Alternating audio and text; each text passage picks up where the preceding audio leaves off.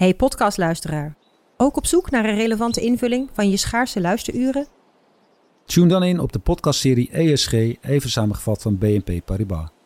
Wij, Marloes en Aldert, spreken daar duurzame voorlopers en wereldverbeteraars. Waarover dan?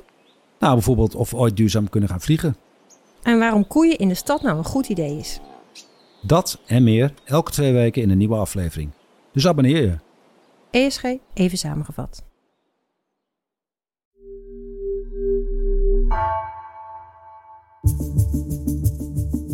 Vanaf de redactie van NRC het verhaal van vandaag. Mijn naam is Misha Melita.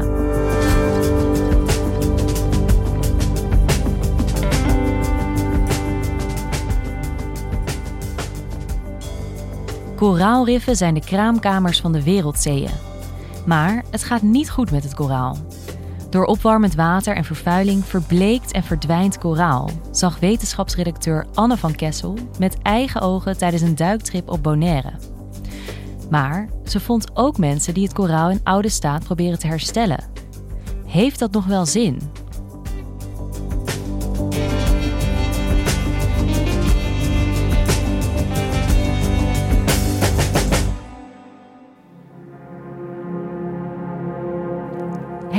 Anne, wat zie jij er vrolijk uit? Uh, ja, ik ben net terug uh, uit Bonaire en uh, daar ehm, voor het eerst sinds lange tijd weer gedoken. Ik ben tien jaar geleden ook op Bonaire geweest. En het was heel erg fijn om daar weer te zijn. Het is een van de, de mooiste plekken op de wereld misschien wel om te duiken. Enorm veel koraalriffen. Dat begint vaak zo rond 7 meter diepte. En dan kun je zo diep gaan als je zelf wil. En voor je het weet zit je tussen de vissen en hang je boven het koraal. En nu was je weer terug na tien jaar. Hoe was dat? Ja, fantastisch. Ik hou gewoon enorm van duiken. Dat je in een wereld kunt zijn waar je eigenlijk niet thuis hoort. En dan uh, tussen de vissen kunt zwemmen en leven tussen het koraal. Dat vind ik fantastisch. Ja, en was het nog heel anders dan tien jaar geleden? Ik zag wel minder vis, maar ik vond het koraal... Ik had eigenlijk erg verwacht. Ik was heel erg bang dat het heel erg verbleekt zou zijn of zo, maar dat viel eigenlijk reuze mee. Wat wel anders was, is dat ik uh, tijdens het duiken op meerdere plekken voor de kust een uh, gek soort kerstbomen zag. Het zijn uh, witte palen met allemaal zijtakken, waarin allemaal stukjes koraal hingen aan dunne draadjes. En ehm, ja, ik vroeg me wel af wat die dingen daar deden. En het bleek een onderzoeksproject te zijn. En ik ben ook gaan duiken met de marinebioloog Sanne Tuiten. Een van de mensen die deze kerstbomen onder water plaatst. Nou, wat hebben we allemaal gezien? Als eerste heb ik je langs de koraalbomen gebracht met de stijkhoorn en elkhoorn koraal. Ja. Dat is hetgene wat hangt. Het mooie is aan de koraalbomen is het creëert eigenlijk een veilige plek, veilige plek voor koraal om te groeien. En Anne, jij bent wetenschapsjournalist en je stuit hier dus op een onderzoeksproject. Dus eigenlijk tijdens je duikvakantie ben je ook aan het werk gegaan. Ja, dat klopt. En uiteindelijk heb ik ook zelfs mijn eh, eerste interview in badpak gedaan. Uh, ja, dat lijkt me een interessante ervaring. Ja, zeker. ja. Maar het was eigenlijk ook wel heel erg leuk. En uh, ja, het doel van uh, Sanne Tuiten en haar collega's is dus koraal repareren en terugbrengen naar de staat van hoe het 30 jaar geleden was. Wij proberen ze te herstellen en zodra er minder druk is op het koraal, dat ze ook zich uit zichzelf herstellen. En dat is vooral wat wij doen. We hebben drie mensen en daarmee doen we alles. Dus ja. uh, het, is wel, ja, het is wel vrij intens, maar het is wel leuk. Sanne Tuit en haar team werken hard om het koraal weer terug te brengen op Bonaire. Maar wat is koraal eigenlijk? Want bij koraal denk ik vooral aan kettingen van mijn oma met van die rode stukjes koraal ertussen. Ja, klopt. Koralen zijn uh, dieren. Het zijn holtedieren. Dat is een groep dieren waar bijvoorbeeld ook de kwallen en de zeeanemonen bij horen. Er is een uh, simpel zenuwstelsel, uh, maar verder ontbreekt ze ongeveer alles. Er is geen, ze hebben geen darmkanaal, geen bloedvatstelsel, zijn amper spieren en ze hebben geen brein. Um, binnen de koralen heb je eigenlijk twee grote groepen. Er zijn zachte koralen zonder uitwendig skelet en uh, er zijn harde koralen. En die harde koralen die bouwen hun eigen huisvesting van kalk. En dit zijn ook de koralen die samen een rif vormen. En die, uh, die ketting die uh, oma heeft, dat is waarschijnlijk bloedkoraal. Dat is een beschermde soort en daar mag dus ook niet in gehandeld worden. Ja, ik zal het doorgeven. hey, en wat is er aan de hand met het koraal? Waar gaat het mis? Nou, er is behoorlijk wat aan de hand met het koraal. Er is een, net een uh, rapport verschenen vorige week die liet zien dat tussen 2009 en 2018 14% van de koraalriffen wereldwijd verloren zijn gegaan. Dat is behoorlijk wat. En dat komt onder andere door verzuring en opwarming. Daar uh, hebben met name de ondiepe riffen last van, maar ook steeds vaker krijgt de dieper gelegen rif daar last van. En jij was op Bonaire, hoe zag je dat daar? Ja, wat mezelf vooral opviel is uh, dat er dus uh, minder vis was. Maar wat daar dus wel speelt, is dat het rif rond de 5 meter diepte vrijwel geheel verdwenen is.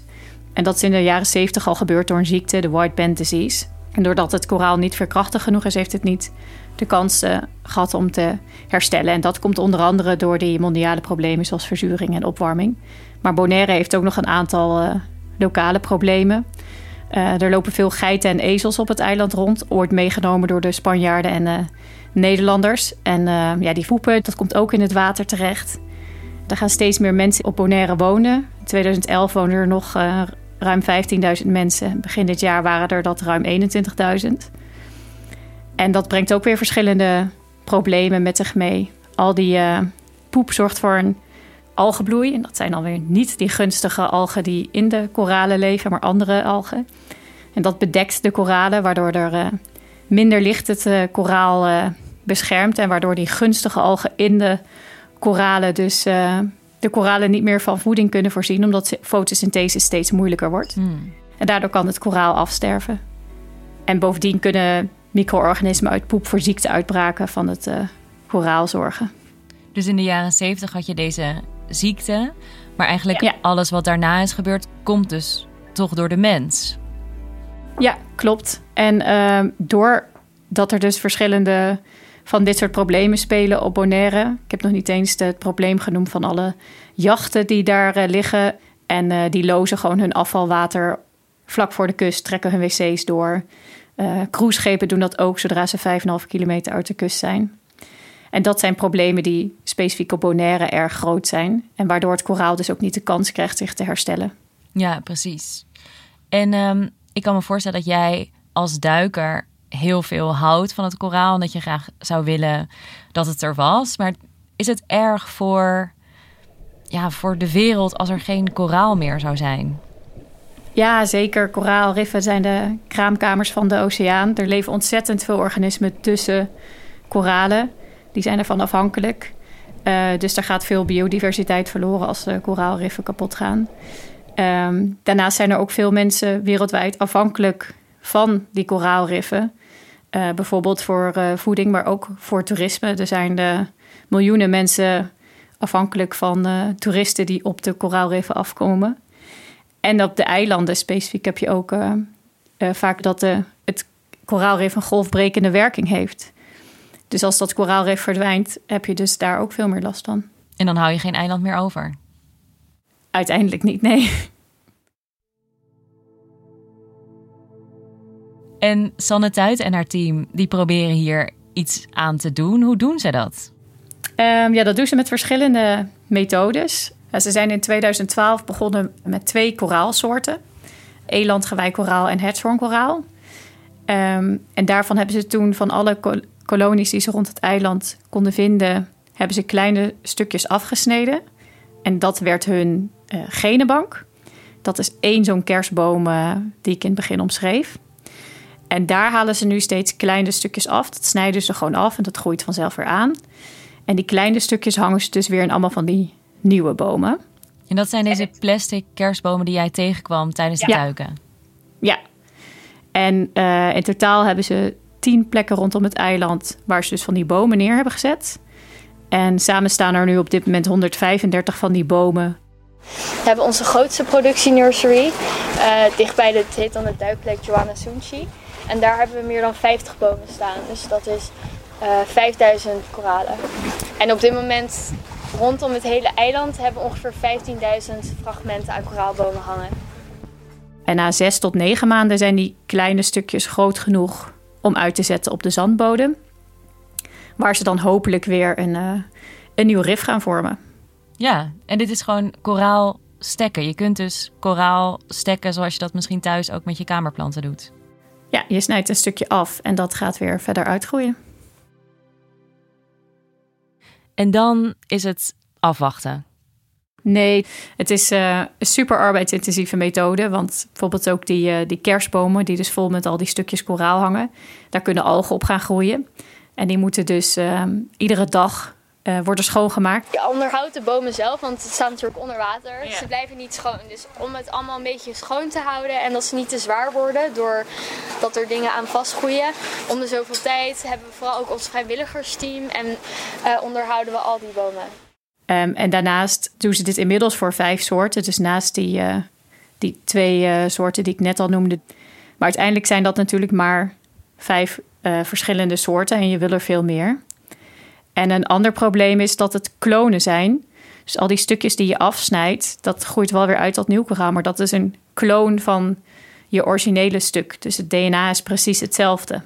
Liefst wil je meer genetische diversiteit. Want als er een ziekte uitbreekt en de soort of uh, het genotype dat je had kan er niet goed tegen, dan verdwijnen dus ook al die nieuwe klonen van dat oorspronkelijke genotype. Ja, precies. En doordat al dat koraal dus hetzelfde DNA heeft, hebben ze eigenlijk een tweede oplossing bedacht. En dat is een soort uh, IVF bij uh, koraal. IVF bij koraal, wat moet ik me daarbij voorstellen? Ja, eigenlijk uh, ondersteunen ze de bevruchting. En ehm, wat ze doen is, koraal heeft uh, zelf ook gewoon geslachtelijke voortplatting. Eén tot een paar keer per jaar laten tijdens een nacht hele koraalkolonies tegelijkertijd hun eicellen en spermacellen los in het water. Dat is fantastisch om te zien. Eigenlijk was de bedoeling dat ik met de duikers mee zou gaan... Uh, terwijl ze die uh, eicellen en spermacellen gingen verzamelen. Maar het, het, schijnt super mooi te zijn om dat uh, mee te maken. Ik heb het zelf helaas net gemist. Uiteindelijk vond het een dag nadat ik weer terug was in Nederland plaats. Ja, dus dit proces van koraalbevruchting heb jij net gemist. Maar je had het ook over koraal IVF. Hoe werkt dat dan? Ja, sinds begin van dit jaar kijken de onderzoekers of ze dus tijdens dat kuitschieten, tijdens dat fenomeen, die spermacellen en eicellen kunnen verzamelen. En uh, ze vangen dan tijdens een nachtduik al die spermacellen en eicellen in buisjes. En die brengen ze naar het lab waar ze het uh, samenbrengen, dus waar ze de bevruchting een handje helpen. En daar ontstaan larven uit. En die brengen ze dan vervolgens uh, naar een soort ja, drijvend zwembadje op zee. Dat ziet er eigenlijk net zo uit als een zwembadje wat je voor je kinderen achter in de tuin zet. En daarin zitten vier raampjes met een gaas erin, waardoor het zeewater in en uit kan stromen. En in dat zwembadje staan vier bakken. En in die bakken zitten stervormige tegels. En die tegels hebben de twee maanden voordat ze dit gaan doen al in het zeewater gelegen, waardoor er een laagje algen op zit. En dat helpt dan die larven te nestelen. En uiteindelijk, als ze daar weer een week of twee in die bak hebben gezeten, worden ze tussen het koraal gezet in de hoop dat ze gaan uh, uitgroeien. Twee maanden van tevoren beginnen we al om de seeding units te conditioneren. En dan de week voordat de korrelspanning begint, beginnen we de pool op te zetten, in het water te doen. En door de vorm van de seeding unit zijn ze heel makkelijk terug te plaatsen op het rif tussen stukken rots. Alles is natuurlijk echt ontzettend veel werk, want het precieze tijdstip van dat kuitschieten is niet bekend. Er zijn kalenders en die geven met een speling van een paar dagen aan. Dus die onderzoekers gaan dan gewoon nachten achter elkaar het water in, hopende dat dit fenomeen optreedt. En het duurt ook maar een paar minuten, waarin ze dus dan uh, die cellen allemaal moeten verzamelen. En we werken dus gewoon met heel veel met vrijwilligers ook. En zonder hun zou het ook echt niet kunnen. Nee. En de duikshops ja. ook echt niet. Want dan is het dan mee anders toch wel een heel klein team. Nee, dus die helpen ons echt extreem. Ja. Dus deze methodes zijn heel arbeidsintensief, maar werkt het dan in ieder geval? Ja, Sander Duiten is hier heilig van overtuigd dat uh, dit werkt. Daarom zet ze zich er ook zo uh, ontzettend hard voor in. En de, de stekmethode die laat ook wel duidelijke successen zien. Daar zijn ze nu een aantal jaar mee bezig. En ze hebben al één uh, hectare weer hersteld. Dus dat is ook heel mooi. Ook al is dat pas 5% van het gebied dat het ooit was. De IVF-methode, daar hebben ze nog geen resultaten van, omdat ze dat pas sinds een tijdje doen. Dat moeten we echt nog wel tot maart volgend jaar wachten, willen ze daar iets over kunnen zeggen. Ik heb het ook uh, voorgelegd aan ecoloog Erik Meesters van de Wageningen Universiteit, koraalwetenschapper. En ik heb hem gevraagd wat hij van dit project vond. En hij is in principe ook heel enthousiast. En hij noemde ook dat op sommige plekken het koraal echt alweer terug is in de staat van 30 jaar geleden. Ja, deze methode op Bonaire werkt die heel goed. Er zijn stukken, daar is het koraal al meer dan uh, een meter hoog. Nou ja, en dat is heel erg vertakt. Dus tussen al die takken, daar zwemmen allemaal uh, kleine visjes, jonge visjes, die zwemmen daar en die zoeken daar uh, bescherming. Dus het werkt zeker op die plekken waar, waar het goed gaat en waar de waterkwaliteit goed is, want dat is wel heel belangrijk. Maar tegelijkertijd heeft hij ook wel een aantal kritische kanttekeningen. Eén, twee van die soorten, dat zijn snelle groeiers, dus daar bereik je snel resultaat mee. En dat is wel leuk. Hè? Het is leuk voor mensen om te zien. En je ziet ook wel biodiversiteitstoename. dus het, het, het, het oogt leuk. Maar het is, het is niet uh, dat je zomaar even een nieuw rif even, even neerplant. En het doel was om het koraal op Bonaire weer terug te brengen naar hoe het was 30 jaar geleden. Denk je dat dat gaat lukken? Ja, dat vind ik heel moeilijk te zeggen. Sanne durfde dat ook niet te zeggen, maar ze zegt wel van daar ga ik gewoon mijn uiterste best voor doen en dan zien we wel of het lukt. Ik denk dat ik dat niet kan zeggen. Want het is lastig om te weten wat de toekomst wordt. En ik wil er eigenlijk liever niet een uitspraak over doen. Natuurlijk wil je het wel. En daarom werken we ook zo hard. Dat het juist wel die kans is dat het gewoon teruggaat naar hoe het was. Uh, maar Erik had daar wel een, uh, een duidelijke mening over. Die zegt, ja, dit is natuurlijk niet de oplossing voor de achteruitgang van koraalriffen. Daarvoor moet je echt die problemen die ik net noemde aanpakken. Naast natuurlijk klimaatverandering. En pas dan kun je echte koraalriffen misschien weer herstellen. Nee, helemaal niet. Nee, dit is geen oplossing voor de achteruitgang van de koralen op de wereld. De echte oorzaken, dat, dat zijn eigenlijk gewoon uh, de waterkwaliteit. Dus je moet als je koraal herstelt, moet je eigenlijk als voorwaarde is eigenlijk dat de waterkwaliteit goed is. Want anders uh, ja, is het dweilen met de kraan open, want dan, dan gaat die koralen weer net zo hard dood. Preventie is altijd beter hè, dan herstel na de hand. Zo moet je het eigenlijk zien. En dat geldt, dat geldt hier net zo goed. Een van de belangrijkste oplossingen ligt volgens mij bij de politiek.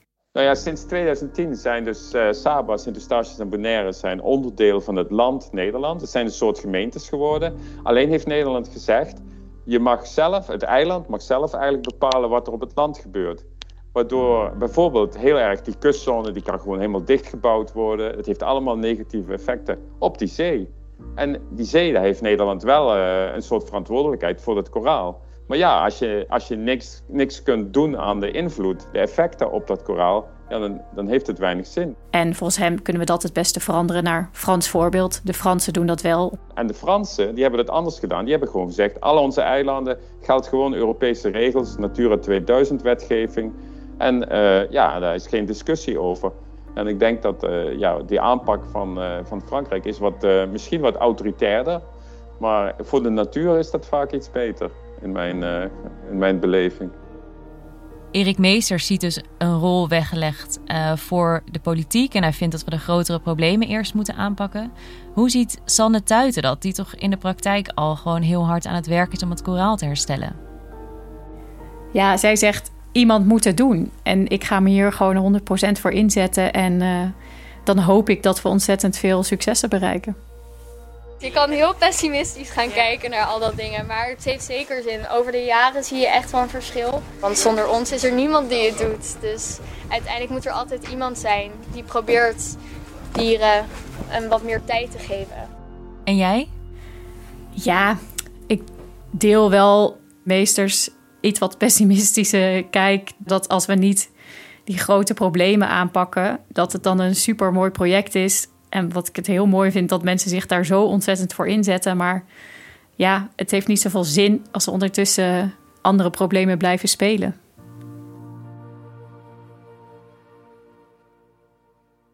En wanneer spring jij weer met een zuurstoftank op je rug het water in?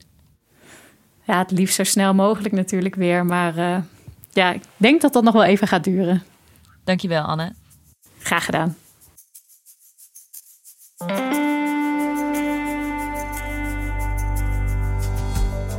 Je luisterde naar vandaag, een podcast van NRC. Eén verhaal, elke dag. Deze aflevering werd gemaakt door Henk Ruigrok van der Werven en Jeroen Jaspers. Dit was vandaag, maandag weer. 25 jaar geleden werd de beruchtste kindermoordenaar van België gearresteerd, Marc Dutroux. Wat is zijn stempel geweest op de Belgische geschiedenis? Journalisten Gabrielle Ader en Anouk van Kampen zoeken het uit in de podcastserie De Schaduw van Dutroux. Luister nu de nieuwste aflevering in de NRC Audio-app.